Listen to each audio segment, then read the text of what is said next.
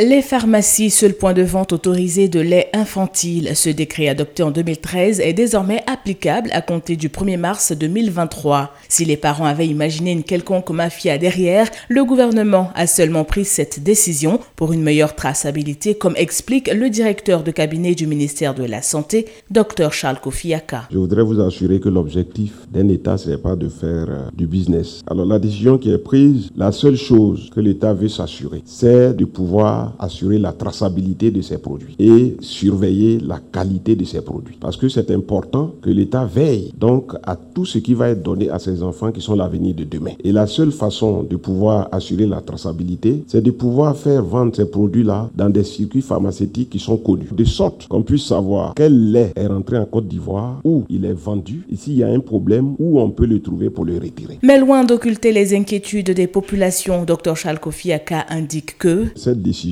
ne vont pas amplifier la cherté de la vie. Et d'ailleurs, le gouvernement prendra les dispositions, toutes les précautions pour encadrer le prix de ces laits. Et le lait sera disponible partout où il y a les pharmacies, partout où il y a les dépôts de pharmacies, dans nos villages ou dans nos campements. Notons que les contrevenants seront soumis à des amendes allant de 200 000 à 360 000 francs CFA et des peines d'emprisonnement de 1 à 2 mois.